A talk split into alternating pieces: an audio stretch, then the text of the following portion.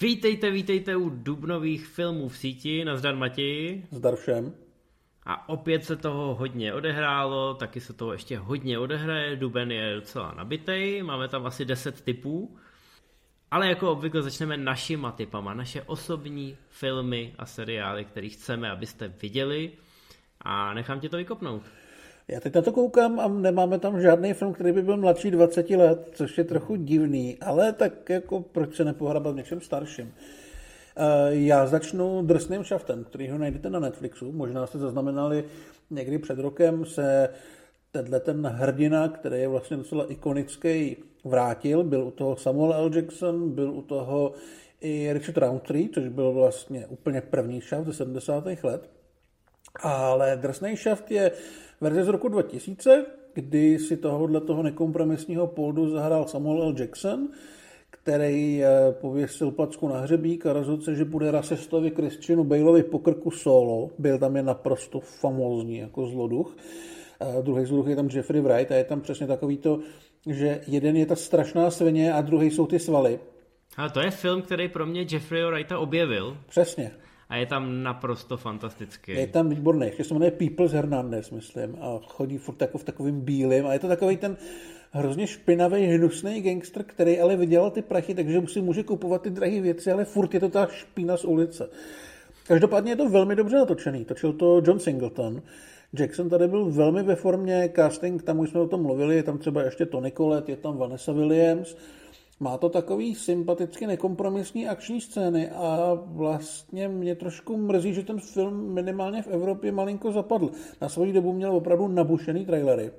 Velmi má to, stylový. Má to hrozně, přesně jak si teď řekl, mi to sebral o půl vteřiny. Ty trailery byly úplně fantastický a ten moment, kdy tam Samuel L. Jackson hodí tou plackou, tak v tu chvíli jsem si říkal, že víc cool záběr jsem asi v životě neviděl. Jako Jackson uh, už měl v té době samozřejmě velmi dobře rozjetou kariéru, ale myslím, že tohle byl ten film, který ho jako etaploval do té pozice, ve které ho známe dneska, kdy hraje takový ty uh, velmi sebevědomý frajery, který jako vědí, že ty situace mají vždycky pod kontrolou, ať už to je Nick Fury, nebo v podstatě cokoliv, zabiják a bodyguard a podobně, tak si myslím, že tady to začalo.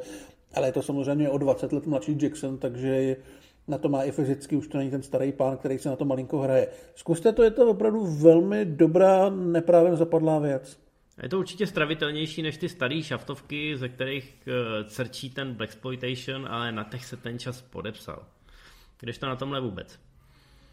Nicméně, když tady mluvíme o filmech, na kterých se čas podepsal, já teď staré šaftovky, to jsou prostě 60. 70. leta, ale já se teď vrátím do stejné éry a budeme si povídat o filmu, který který je pořád skvělý a málo kdy je někde k dispozici na těch streamovacích sítích, ale když se zeptáte takových těch lidí, co mají nakoukáno a zmíníte tenhle film, tak jenom tak jako tiše pokývají hlavou, že teda jako máte vkus.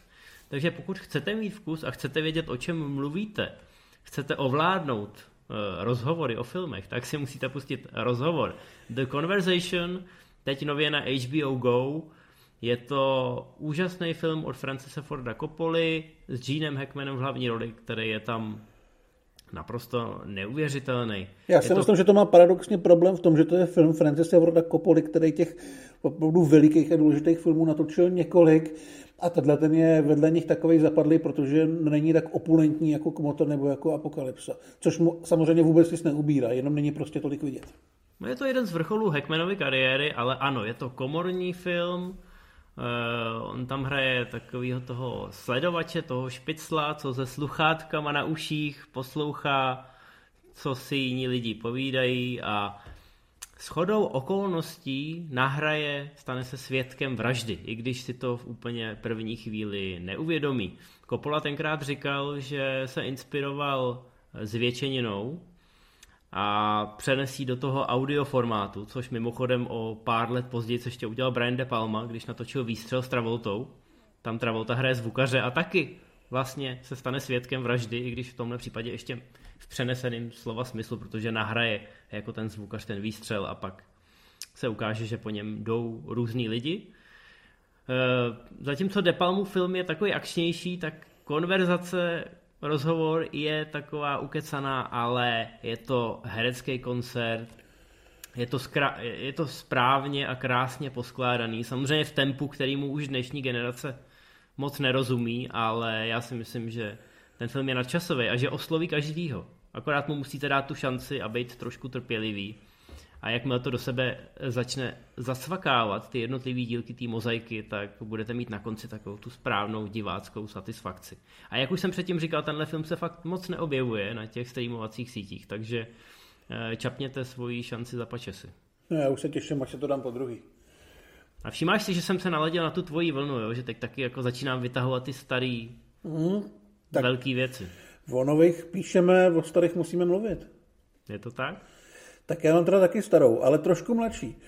A opět je v ní Christian Bale, i když to nebyl můj záměr, ale v úplně jiný poloze. Mám tady Hříši slunce, kterou najdete na iTunes. A je to vlastně podobně jako ten rozhovor trošku zapadlý film ve filmografii velkého filmaře, protože Steven Spielberg těch hitů natočil strašlivý množství a zkrátka všichni řeknou jako první ten Chandlerův seznam, nebo ten Jurský park, nebo toho Indyho, což ale Říši slunci vůbec nic neubírá.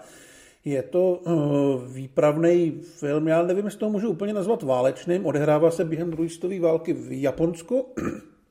A hlavní hrdina je nějaký 12-letý kluk, který se vlastně ztratí svým rodičům, je to samozřejmě uh, Samozřejmě to není Japonec a skončí v zajateckém táboře a vlastně se pokouší tu válku nějakým způsobem přežít a dospět. A není to samozřejmě takový peklo jako Schindlerův seznam, je to furt vlastně příběh o, o klukovi, ale rozhodně to není jako dětský film nebo něco podobného, ale myslím si, že eh, byl tady už ukazoval, že se s tím bude muset počítat za pár let jako s velkým hercem. A Spielberg eh, natočil tu svoji klasickou Spielbergovský rozmáchlou, velkolepou podívanou, ve který fungují ty emoce, ty záběry jsou nádherný a je to fakt dobrý. Já nemám moc co dodat, já mám ten film moc rád, Jasně, když se tě někdo zeptá, abys vyjmenoval pět nejlepších Spielbergových filmů, tak se tam pravděpodobně nevejde, ale to z něj nedělá o nic horší film, naopak ze Spielberga to dělá toho fantastického režiséra. Takže Jasně určitě, tak. určitě si to zaslouží připomínat, eh, je, je to i jeden z důkazů toho, že jsou výjimky mezi těma dětskýma hercema, někteří z nich můžou dospět i ve výborný dospělý herce. Takže se mrkněte určitě, jestli jste to ještě neviděli, jak si naznačil. Je to v tom v úvozovkách válečným e, žánru, taková odbočka a určitě stojí za vidění. No a já tady mám další film s Christianem Balem. E, ne, vlastně ne, v tomhle nehraje. Je to Batman, ale není to ten Batman od Nolana, je to ten úplně nejstarší Batman od Tima Bartna. Já si myslím, že že je dobrý se teď podívat po Justice League od Zaka Snydera, Eh, si to trošku rezetnout, než přijde ten Patizon a podívat se na úplně nejstaršího Batmana z roku 89, což byla svým způsobem komiksová revoluce, minimálně co se týče peněz. Ten film na merchandisingu vydělal neskutečný, ale neskutečný prachy. Ale hlavně to byl Batman tak, jak ho asi lidi na tom plátně chtěli vidět. Určitě to byl velký pokrok od toho Vesta v 60. letech. A já, já to mám rád. Je, je, to, je to takový samozřejmě typicky Bartnovsky pokřivený, ale asi nikdo nemůže říct křivýho slova o Michaelu Keatonovi a dalších aktérech, samozřejmě skvělý Jack Nicholson jako Joker. Všichni si ty role nějakým způsobem přizpůsobili, ano, můžeme tam najít tisíc odlišností oproti komiksovým předlohám, ale myslím si, že to publikum to tenkrát přijalo s ovacema a já vím, že Matěj vám teď bude říkat, že ten film zestárnul, ale já si myslím, že zestárnul relativně s grácí. Tak eh, zestárnul s grácí minimálně v tom, že si udržel ten svůj styl. Eh, já souhlasím s tím, že tam je to prostě Bartnovský film, je to velmi teatrální, určitě stojí za to si připomenout ty výborné herecké výkony a proč vlastně furt všichni říkají, že Michael Keaton byl nejlepší Batman. Uvidíme, jestli to potvrdí i ve Flashovi, když už mu bude nějakých 70. Ale myslím si, že je to prostě starší film, takže co se týče akčních scén a podobně, tak není zdaleka tak strhující jako jeho následovníci, což je samozřejmě pochopitelný a není asi úplně fér, abych eh, to nějak zásadně promítal do hodnocení. Těma následovníkama myslíš třeba i hokejový tým z pekla? No, to je trošku jako jiný extrém, no. Ale jako já si pamatuju, že jsem se na to koukal asi před rokem znova, přišlo mi to dobrý, vlastně v tom, v čem jsem věděl, že to dobrý bude, jako ten Nicholson výprava, je tam teda nádherný Batmobil. Ale a ta hudba od Elfmana. A, a je... hudba, no, ale uh, třeba ty momenty, kdy se vlastně Batman jako spouští z té střechy za ty záporáky, jsou takový velmi, velmi toporný, jo, jako hmm. uh, je, to, je to strašně neenergický, ta akce, jo, opravdu tam funguje spíš takový to, což je vlastně i výhoda té postavy, že on nemusí nic moc dělat, protože funguje ta jeho pověst a ten jeho kostým, který má ty záporáky děsit. Takže Barton, nevím, jestli to bylo jako jeho cílem, ale paradoxně mu vlastně tato topornost pomáhá, protože prodává sílu té postavy. Ale není to vlastně svižný akčňák. Jo, určitě. A to, to byl jeden z těch důvodů, jak říkám, aby se lidi e, rezetnuli toho Batmana, aby se podívali, jak to vypadalo před těma 40 lety, nebo ne 40, 30, to je neuvěřitelné, jak to, jak to, jak to letí. Hmm. Kolikátýho už máme Batmana, kolikátýho máme Jokera, a ano, je dobrý podívat se, jak ty komiksy tenkrát vypadaly, protože z dnešního pohledu, když se vezmeme všechny ty vlny, tak už je to opravdu pravěk. Uh-huh. Samozřejmě s Donerovým Supermanem, který je ještě v dekádu starší a taky v podstatě topornej, taky by se mu dalo vyčíst spousta věcí v uh, té akci. Ale je, je dobrý se občas uh, ohlídnout, pokud eh, vás to nějakým způsobem chytne, tak na streamovacích sítích najdete i ty další Batmany. Mám pocit, že na HBO se teď nastěhovaly všechny Nolanovky. Je to tak. Takže klidně můžete s netopíří můžem strávit hezký jaro. Ale u komiksovek my ještě zůstaneme i v seriálovém typu. Máme tady seriál Invincible a já chci, aby řekl, kde běží. Protože lidi na to čekají. Běží na Prime Video. Dobře. Já nevím, co si ode mě čekal, že řeknu. Nicméně rád bych řekl, že jsem tě na ten seriál tak trošku upozornil, nebo jsem ti ho připomněl. Uh-huh. A že si do toho šel tak trošku jako ne, že by si nechtěl, ale říkal si si, že že nevíš podle prvních obrázků, ale pak si, pak ale si já, já, já si toho nejsem vědom, já mám pocit, že jsem se na to strašně těšil od první upoutávky, která mi fakt přišla skvělá. A Jinak jako v podstatě já na animované věci pro dospělý nekoukám, protože mi to prostě přijde škoda. Já ty věci tak chci... takhle, takhle to bylo, ano. Jo, já ty věci chci vidět hraný. Na druhou stranu, po tom, co jsem viděl ty tři díly Invincible, které jsou na Prime Video už k eh, zhlídnutí, tak to kdo, by... kdo provozuje Prime Video, prosím tě? Uh, nevím, mě, podle nějaký řeky se to jmenuje. Jeff Bezos asi. tak uh, tak tohle by hraný nemohlo fungovat, protože by to stalo miliardu, jo, protože je to opravdu výpravný a epický a zároveň vlastně dost odvážný, takže Seth Rogen, který tohle produkoval, tak údajně pracuje i na hraný verzi. On dělal třeba i Preachera, takže tyhle věci už má nějak vyzkoušený, takový ty, co jdou trošku za tu, za tu hranu toho dobrého vkusu. Takže uvidíme, co z toho vyleze, ale teď tady máme ten animák který vlastně se točí kolem 17-letého eh, kluka nebo středoškoláka, nevím teďka přesně kolik mu je, který je se nejslavnějšího, nejmocnějšího superhrdiny na světě, takového tamního supermana a nemá vůbec žádné schopnosti. Ví, že je bude mít, že už by je asi měl mít, ale zatím se v něm nic neprobudilo. Jenomže pak se začnou dít takové jako divné věci a on ty schopnosti dostane a vlastně se odstane v tom světě těch superhrdinů a superpadouchů, kde vlastně zjistí, že to je celý trošku složitější, než si myslel do té doby. A ten seriál je velmi vychytralej, protože skvěle pracuje s těma uh, komiksovými kliše, dává vám tam vlastně ty věci, které vidět chcete, ale v ten správný okamžik umí malinko ohnout nebo jít úplně jiným směrem, než byste čekali. Takže mě strašně bavilo, jak si mě vodil a jak vlastně třeba 90% času to vypadalo jako velmi slušná animovaná komiksovka, pak přišlo těch 10, kdy se stalo fakt něco extrémního. Hmm. A je to fakt skvělý, co se týče scénáře, co se týče voice castingu, je tam vlastně Steven Yeun má hlavní, hlavní roli, je tam J.K. Simmons, je tam Gillian Anderson, uh, ne, uh, ne Gillian Anderson, ne, je tam Gillian z uh, Community,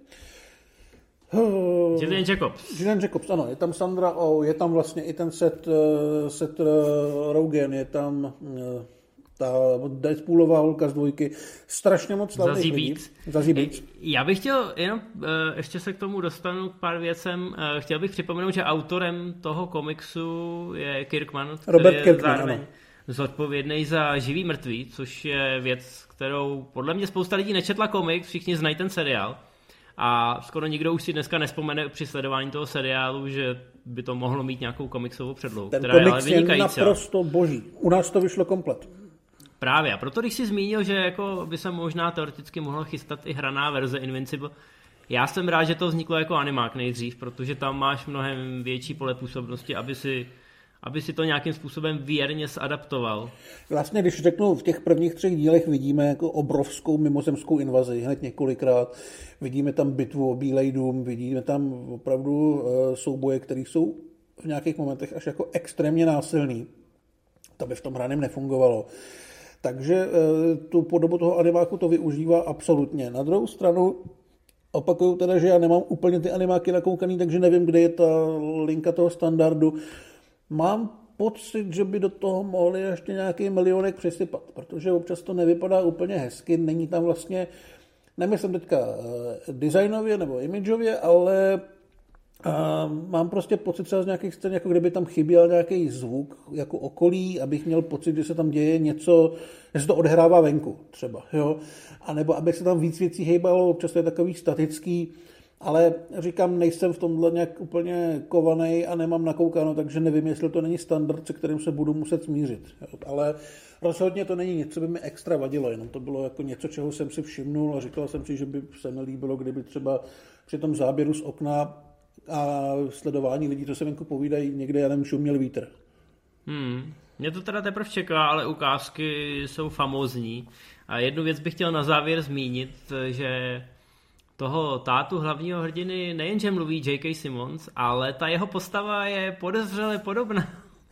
Je to tak, no. Komiksový předloze J. Jonaha Jamesona, samozřejmě šéf-redaktora Daily Bugle ze Spidermana.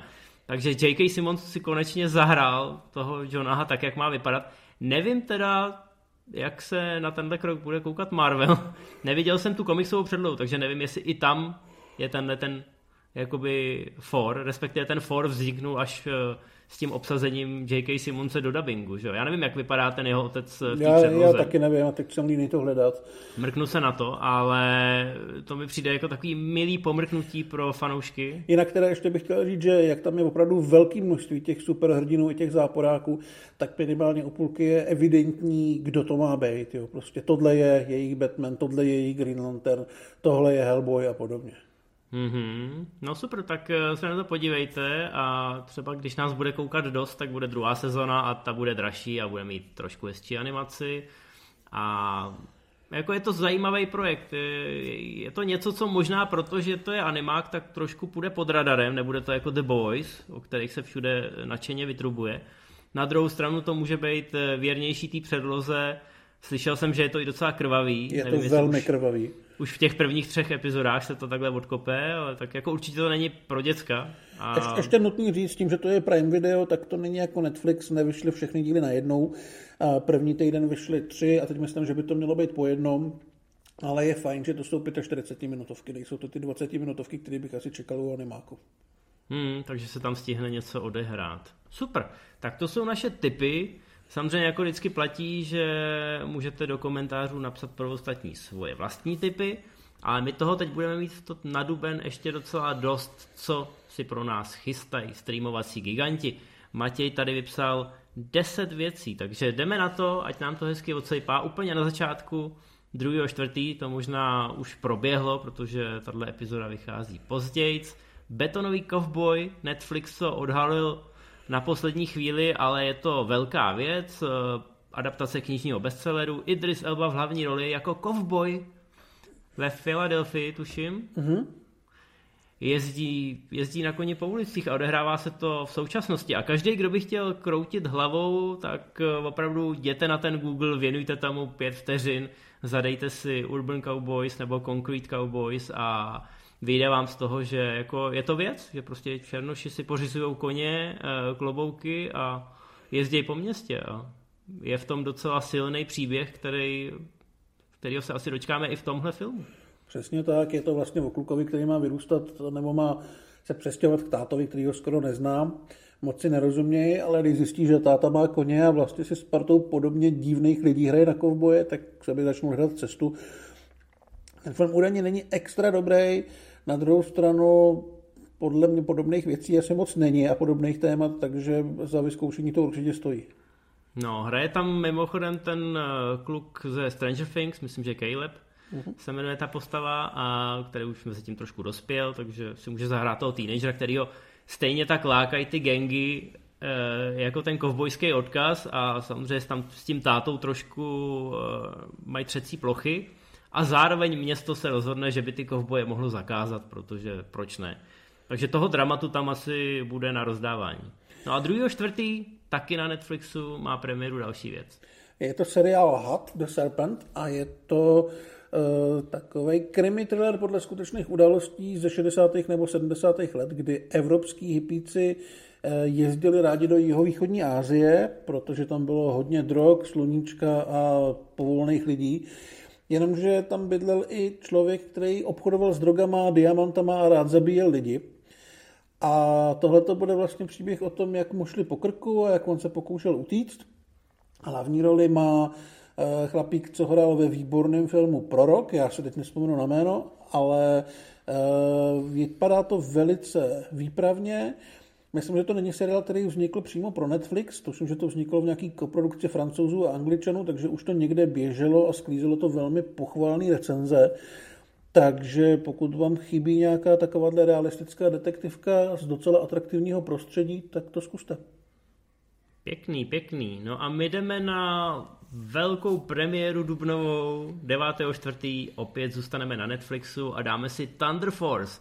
Film, který nás uh, trošku straší od první ukázky, protože je jasný, že budeme muset hrát kámen, nůžky, papír, plus spok o to, kdo to bude recenzovat. A je to, je to superhrdinský film, na to bychom se měli těšit, ne Mati? Měli, je to ale superhrdinská komedie o dvou paních mezi 40 a 50, který se stanou superhrdinkami a musí chránit město, ve kterým žije strašně moc super záporáků. Ty paní hrajou Melissa McCarthy a Octavia Spencer, což jsou obě velmi slušné herečky. Ale uh, já se teda teďka trošku jako odbočím v tom, že si myslím, že problém Melissa McCarthy není v ní a v jejím, jako řekněme, fyzickém a jednoduchém herectví, ale v tom, že točí filmy se svým manželem Benem Falconem, který píše i scénáře a dělá to i tady. Tohle napsal a zrežíroval Ben Falcone, který dělal s Melissa McCarthy ty nejdebilnější filmy, takovou tu šéfku a tu Tammy a podobné věci. Takže Ačkoliv ta upoutávka vypadá vlastně docela neškodně a já si myslím, že ty dvě dámy by to vlastně mohly celkem uhrát, tak tomu Falconemu prostě nevěřím. Myslím si, že to je totální lempl, který v Hollywoodu absolutně nemá co dělat a že má práci jenom kvůli tomu, že má slavnou manželku. Takže já se toho prostě bojím. Myslím, že si to úplně krásně popsal a zároveň nám dal takový vhled do toho zákulisí. Protože já si taky nemyslím, že by eh, Melissa McCarthy neuměla hrát. Eh, ona má i pár vážnějších rolí. Dokonce mám pocit, že před těma dvěma roky atakovala i ty nejvyšší ceny mm-hmm. a měla nominace za, za vážnou roli. Ale zkrátka v těchto těch komediích, které útočí na ten nejnižší společný jmenovatel, to je tragédie. Vůbec tam nejde o to, že prostě uh, že to není model, Melisa, modelkovský typ. Že má Melisa trochu přes váhu a je tam nadspaná do toho superhrdinského spandexu. Já bych hrozně ale... rád viděl Johna Goodmana v superhrdinském spandexu, podle mě by to bylo super. Přesně, ale jde tam čistě o ten scénář. Já bych se rád podíval na nějakou superhrdinskou věc, která bude ten žánr schazovat, nebo ho víc promíchá s tou komedií, ale ta komedie pro boha musí mít úroveň. A tady v těch ukázkách všechno křičí, že se na to zkrátka vykašlali. Tak všechno, jdou... na, všechno na první dobro. My jsme starý a jsme tlustý, ale jsme cool. A no. jako to je málo. A po vzoru We Can Be Heroes a Sandlerovek určitě to udělá ty čísla a Netflix moc dobře ví, co dělá, ale jako... Ale ne, taky, no. taky Netflix podle mě moc dobře ví, že by to celkem snadno mohl udělat mnohem líp.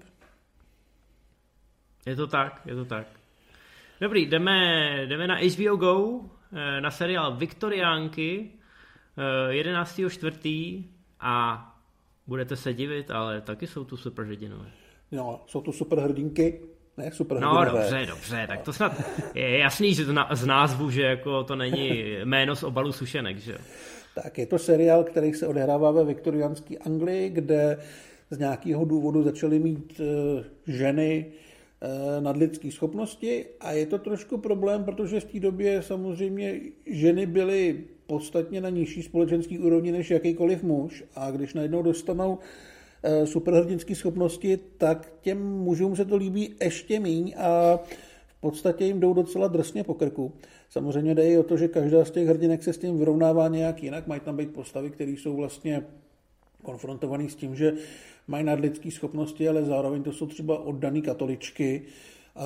Některé ženy zase toužejí to vlastně té společnosti vrátit, to, jak s ní zacházela.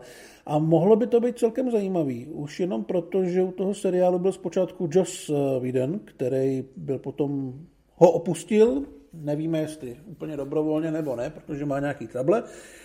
Ale... Má trošku trable s utlačováním žen nikoli v no. viktoriánské no. Anglii, ale v současnosti, což je samozřejmě průšvih. Přesně tak, ale jako když ho bereme jako scenáristu, tak tyhle věci on uměl, uměl vždycky sepsat zajímavý postavy a posadit je to do zajímavého světa, ať už to bylo ve Firefly nebo v Buffy. Uh, takže já jsem minimálně zvědavý, už jenom proto, že mám rád tuhle tu éru a baví mě tyhle ty viktoriánský fantazy a odvedu na Bůh ví, jestli ještě něco v dalších deseti letech uvidíme. No, doufám, že nejsi, nejsi prorok. Uh, uvidíme, uvidíme, nicméně já se do téhle éry vždycky musím nutit, takže si počkám na tvoje ohlasy a pak uvidíme.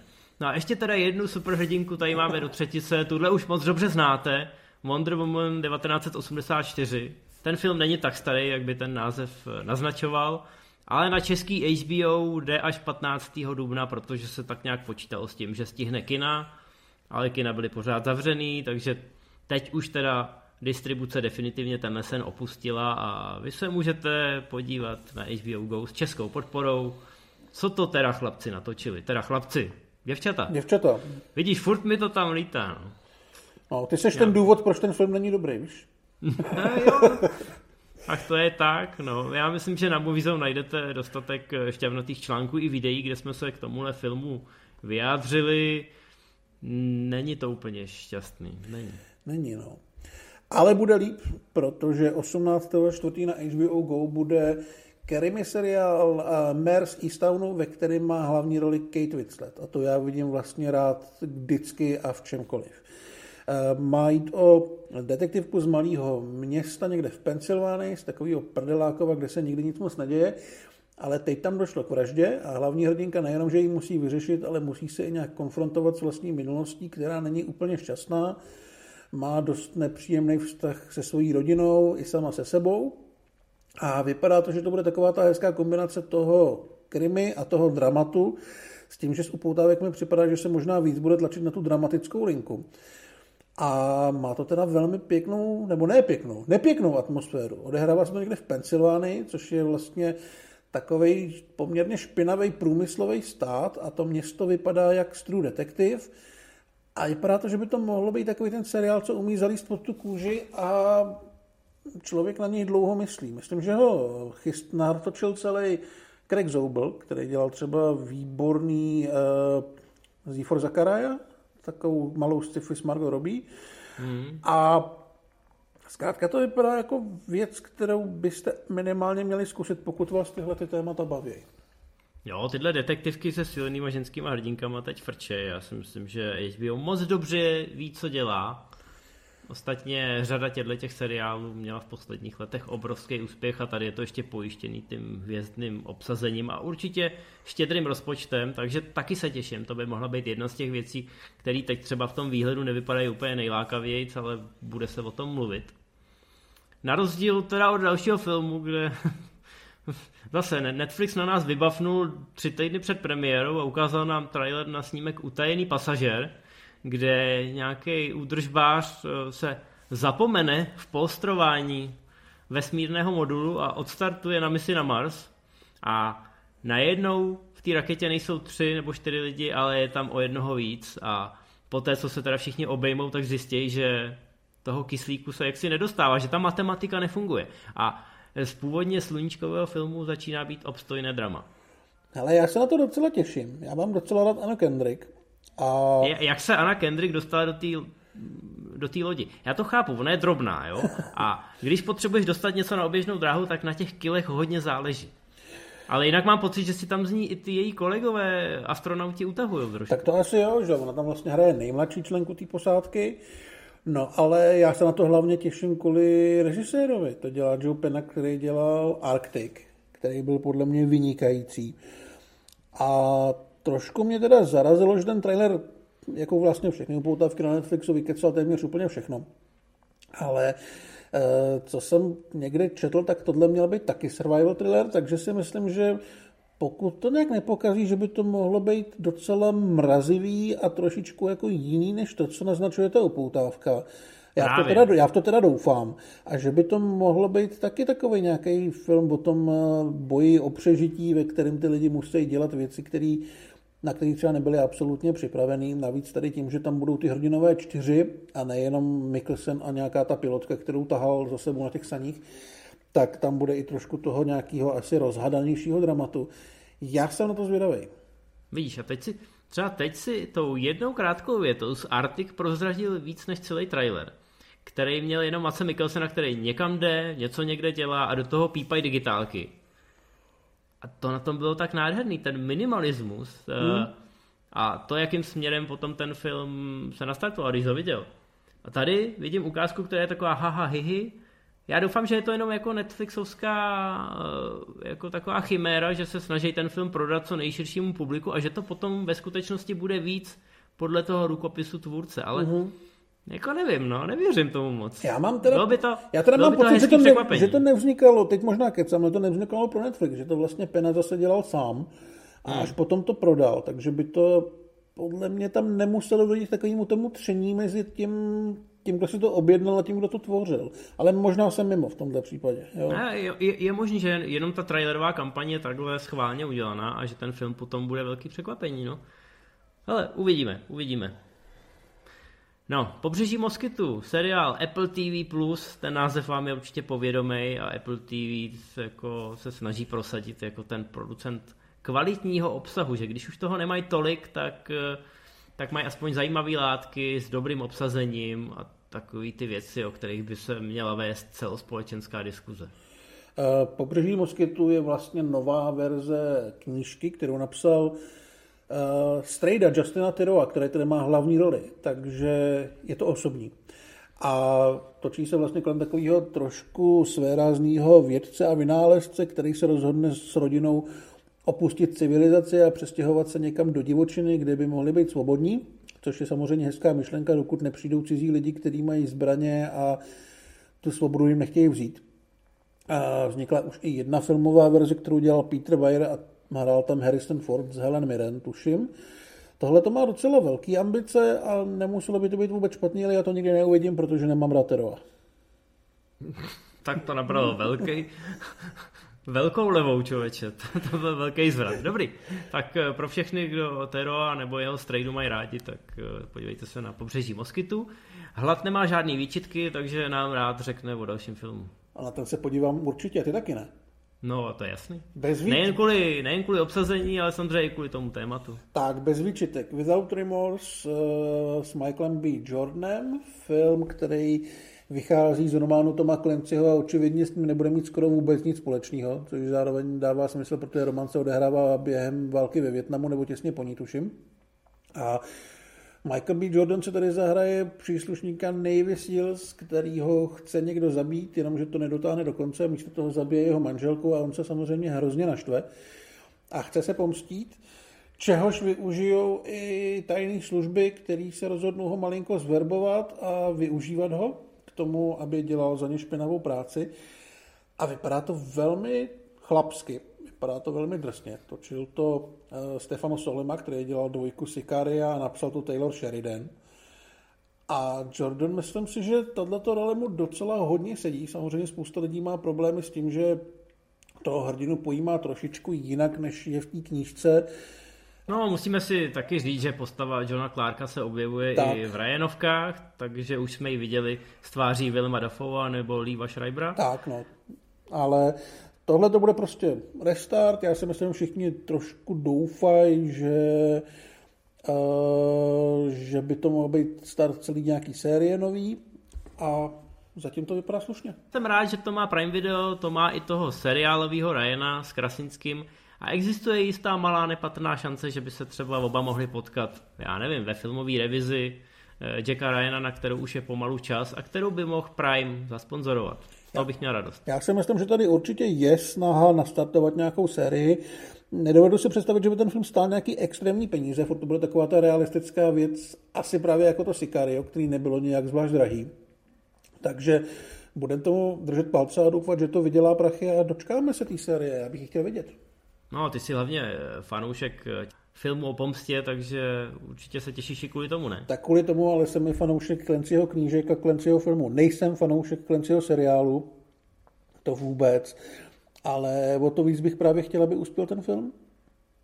Dobrý, dobrý. No a pak tady máme ještě jednu věc, kterou já vůbec neznám, takže tady ti nechám volné pole působnosti. A rodina na baterky, animák, který měl být v kinech někdy, tuším, loni na podzim.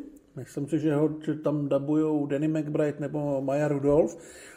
A je to, mě to z těch upoutávek připadalo velmi sympatický.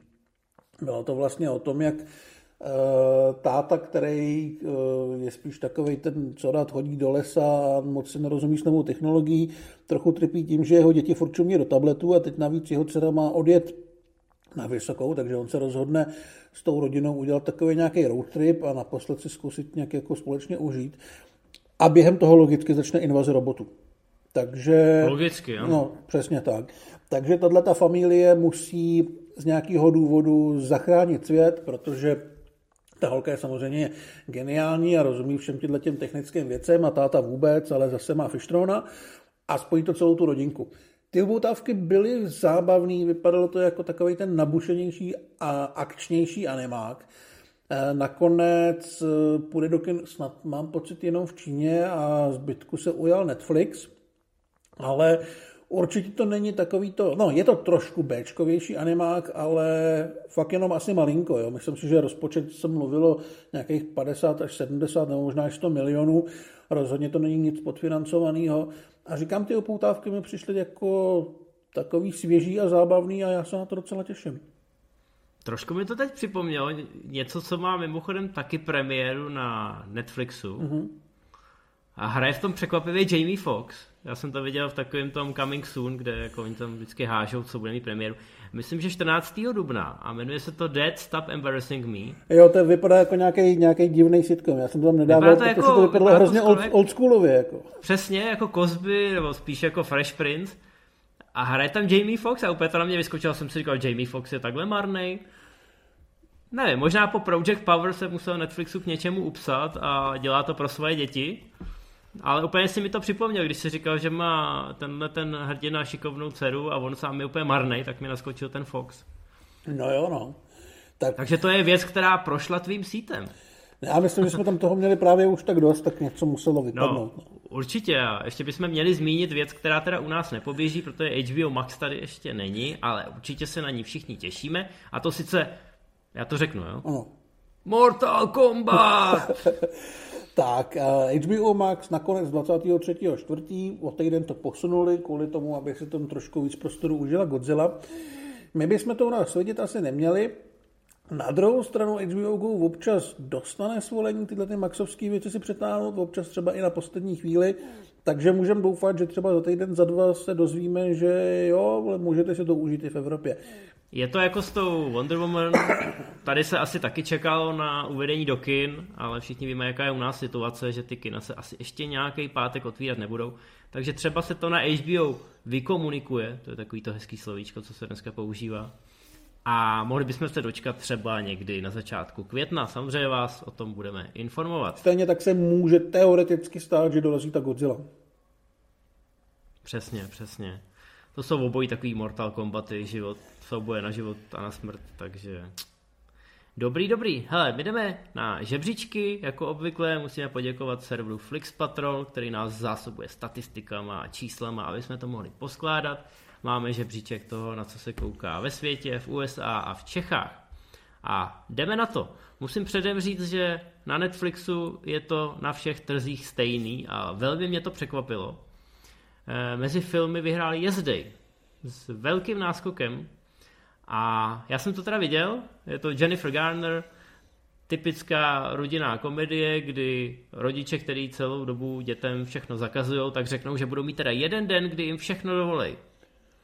Jo, musí to být samozřejmě věci, má to nějaký pravidla, ale opravdu k tomu dojde a ty děti toho paradoxně až tak moc nezneužijou a jak asi předpokládáte, taky když se tam stane spousta crazy věcí, tak na konci to vede k tomu sepětí toho rodinného kruhu. Hmm, tak to a... už na to koukat nebudu, když jsme to vykecali. a je to, hele, je to taková, je to klasický fluff, prostě naprosto předvídatelný, plný takových těch gagů, co jste asi viděli jinde, ale Jennifer Garner je pořád sympatická, jako máma je naprosto v pohodě a mě to docela bavilo. No. A nemůžu, nemůžu jako vyloženě to doporučovat, že je to nejlepší film. Ale jako, jako žánrovka to asi obstojí bez problémů. uvidíte, je to naprosto pohodová rodinná žánrovka a naprosto chápu, že na to ty rodiny koukali a nasekali tomu takovýhle čísla. No, seriál vyhrálo Ginny a Georgia a já vůbec nevím, co to je. Ale to je nějaká taková uh, ostrá černošská teenagerka, která má, mám pocit, adoptivní mámu, která je jenom o trošku starší než ona. Uh, je to bílá blondýna a je taková je to takový to legally blonde, jo? Mm-hmm. taková trošku jednodušší, nedospělá, ta dcera je vlastně dospělejší než eh, ta máma a z toho samozřejmě je ten nějaký konflikt a kontakt. Jsou to takový novodobý Gilmorky, ale samozřejmě, jak si asi pochopil z toho mixu, tak eh, jsou trošku uvědomělejší a tedy a tedy. Já jsem teda neviděl ještě ani pilot, ale Vím, že na to se kouká úplně všude, jsou kolem toho články, Netflix ti to cpe horem spodem pokaždý, když přijdeš na hlavní stránku, takže asi je to pro ně taková nečekaná hitovka, už je samozřejmě schválená i další sezóna. Asi je to zajímavý, možná to stojí za vyzkoušení, eh, uvidíte sami. Možná jsem to popsal trošku nepřesně, vycházím jenom z ukázky a z pár obrázků. No, půjdeme na HBO. Ve světě vyhrála nepřekvapivě Liga spravedlnosti, film, který HBO tlačilo kudy mohlo. A myslím si, že zvědavý na něj byl vlastně každý. Že jo? My jsme se taky jako nějak zvlášť netěšili, ale věděli jsme, že to vidět chcem, protože bychom měli a protože prostě to třeba mohlo být zajímavý. A to si evidentně myslela spousta dalších lidí. No, ta zvědavost tam určitě sehrála roli. Uh, Zack Snyder vyhrál uh, o relativně velký kus, ale za ním HBO už začíná sypat všechny ty své katalogové hity, to znamená, že teď je tam všude Hobbit a Pán prstenů. Takže nejde říct, že by Zack Snyder neměl konkurenci a možná ty lidi, kteří koukali na tyhle lotroviny, tak si řekli, hele, teď HBO má vlastně svého vlastního lotra v uvozovkách a zase se do čela žene seriálová hra o trůny. Vůbec nás to nepřekvapuje, že jo? Vůbec. No, na Prime Video což mě osobně překvapuje, ale těší, vyhrál Greenland a není to poprvé. Malej, vlastně můžeme říct malej, film s Gerardem Butlerem o tom, jak se mi míří kometa a vypadá to pro lidstvo trošku blbě. Trošku v kinech vyhořel, protože měl načasování zrovna, když se covid pořádně rozjel, ale ta kombinace Butlera a tématu evidentně funguje. Navíc, což je vždycky příjemný bonus, je to i dobrý film, který je takový civilnější, není to úplně emerichovsky velkolepý a já jsem hrozně rád, že se tomu daří. Já taky. Eh, tvůrci samozřejmě na těchto sítích nemají peníze z každého diváka, ale tím, že to má takový úspěch, tak si myslím, že by si to mohl eh, Prime Video, už jsem skoro chtěl říct to slovo na A, že by to mohlo Prime Video prodloužit tu licenci a tím pádem by se ty prachy dostaly k těm producentům, když už to teda nemohlo běžet v kinech a vydělat si to ty zasloužený Eh, tučný uh, desítky milionů dolarů, tak doufám, že se k ním aspoň ty prachy dostanou takhle a že režisér Rick Romanvo natočí zase nějakou další pecku v budoucnosti. Mezi seriálama máme samozřejmě Yellowstone, jako asi jenom přejdeme souhlasným pokyvováním. Mm, já to furt neviděl, ale chci a na českém to není. No. Tak vidíte to, no. Bezos uh, evidentně nemá zájem o náš trh. Dobrý, he, Disney Plus, odvážná Vajana zase vyhrála před Frozen, je to nekonečný souboj, ale já jsem rád, že ten fighter, na který my máme ty prachy, tak poslední dobou vyhrává čím dál tím častěji. No možná to je podle počasí, uvidíme. No, no je to easy. Co se týče seriálu, tak WandaVision, trošku riskantní projekt, co se týče té tý koncepce, na druhou stranu velká sázka na Marvel, u Disneyho to asi měli spočítaný, že se to vyplatí. Myslím si, že i kvalitativně se to zaslouží. Jsem spíš zvědavý, jak se ozve eh, Falcon a Winter Soldier, který se teďka rozjíždí a mě to no, baví. Už tam, už tam v těch statistikách eh, zhruba z půlky toho top tenu vykukuje, takže si myslím, že má tu cestičku taky umetenou. Samozřejmě v cestě je Disneyho klubíka Simpsonovi, takže bacha na to, Falcone, eh, nebude to tak snadný. Nicméně si myslím, že Falcon a Winter Soldier to vykopli taky docela mm-hmm. hezky a že třeba lidi, kteří na to nezačali koukat hned ten první den, tak se tak se nechají namlsat a že na konci toho dubna to tam padne. No uvidíme, uvidíme. Jdeme na americký trh, jak jsem říkal, tady je to stejný, Yes Day a Ginny a Georgia. To jsou uh, velký hitovky. U toho Yes Day mě to trošku překvapilo, protože si nemyslím, že to byla premiéra, kterou Netflix uh, zprvu tlačil moc tak to, výrazně. Moc to vidět nebylo, to je pravda. No. Asi, asi na to nespoléhali. Uvidíme pak u českého žebříčku, tam vyhrál těsně před Day film, u kterého bych to čekal mnohem víc, že to Netflix bude mít takhle spočítaný. Ale to je hod osud, no. Když se páme na HBO, tak tam asi taky Zack Snyder nečekal, že ho porazí Tom a Jerry, ale stalo se to. Stalo se to, no, ale to je podle mě stejný případ, jako to jezdej. Je to ten film, na který podle mě do kina nikdo by se moc nehnal, ale když to je doma, tak se to prostě pustí, děti na to budou koukat, rodiče hm, to neurazí a můžou to něco dělat a pak to skončí. Takže kvalita tady asi úplně není, respektive určitě ne, mně se to teda nelíbilo, ale vlastně tomu úspěchu celkem rozumím. Je to jako šmoulové, no. Prostě jsou tam ty postavičky a děti, ty rodiče donutí, aby na to kliknuli. Eh, mezi seriálama je South Park. Já se přiznám, že už ho nesleduju, ale občas, když začne sezóna, tak se o tom eh, mluví a píše. Já ho sleduju ne. teda pořád, protože strašně mě baví, jak po ní se dokážou pružně přizpůsobovat té situaci ve světě a komentovat to, co se děje. O to víc mě mrzí, že teďka na to vlastně trošku kašlou, protože ty věci jako, já nevím, covid, americké volby, třeba i ta Justice League, ty si vyloženě říkají o to, aby to zničili. Hmm, no, jenže ono dneska je těžký dělat ten humor, protože ty věci, co se dějí v tom reálném světě, už jsou k smíchu sami o sobě. Hmm. To, ale eh, co mě zaujalo v tom žebříčku, že na třetím místě se objevilo Banshee. To je, to je velký jako výskok z temnoty, nevím, jestli je to kvůli The Boys, nebo, nebo proč. Tak je možný, je možný, že jestli to v Americe nějak jako není vázaný na Warriora, který tam slavil velký úspěchy a je to vlastně od stejného tvůrčího týmu, takže možná Hmm. Potom, co lidi dokoukali Warriora, tak jim napsali, hele, tohle to je vlastně u těch samých lidí, je to ještě o kousek drsnější. Takže možná takhle, ale to samozřejmě teoretizuju bez jakýchkoliv podkladů. Ale mám z toho radost, protože Banshee je opravdu výborný seriál. Mrzí mě, že byl uzavřený tak nějak neúplně důstojně a velmi úspěchaně, ale eh, co se týče jako drsných seriálů, tak si myslím, že moc lepších není. No a další na řadě je Prime Video. Uh-huh. A tam, tam máme nečekaného vítěze, je to Minary, eh, věc, která i na Zlatých globech a na eh, nadcházejících Oscarech eh, se skloňuje. Je to film, který má neuvěřitelně pozitivní ohlasy v Americe a je o jihokorejských imigrantech, který se přestěhují ze západního pobřeží do prostřed Ameriky, do rurálního Arkansasu. A tam ten tatínek toho hlavního hrdiny se rozhodne, že teda bude farmařit, aniž by s tím měl jakýkoliv zkušenosti. A ještě tam přijede babička eh, z té Koreje a na to dítě, který je tím středobodem toho příběhu, trošku jako ve stylu baječných let pod psa, eh, tak má samozřejmě velký vliv, protože sebou přiveze ty tradice, který ten malý kluk vyrůstající v té Americe nezažil. Takže je to takový nostalgický vzpomínání. V hlavní roli toho tátu hraje Steven Yun, a ten, myslím, i napsal scénář, že to je podle jeho vlastních vzpomínek, podle toho, jak on vyrůstal v Americe. Takže jako velmi osobní, eh, velmi jako intimní drama, který teď obíhá eh, Amerikou a sbírá opravdu fantastický ohlasy, ať už to bylo na festivalech eh, nebo v kinech. Nám se to zatím vyhýbá, pravděpodobně se nám to vyhne i eh, na českém Primeu, ale já věřím, že se sem ten film dostane, až se otevřou kina, ať už v normální distribuci nebo na festivalech. Když to vyhraje jeden, dva Oscary, tak se to k nám dostane. A je to mimochodem, hodně se tam mluví korejsky, takže na, mám pocit, že na Globech to bylo nominovaný v cizojazyčných filmech.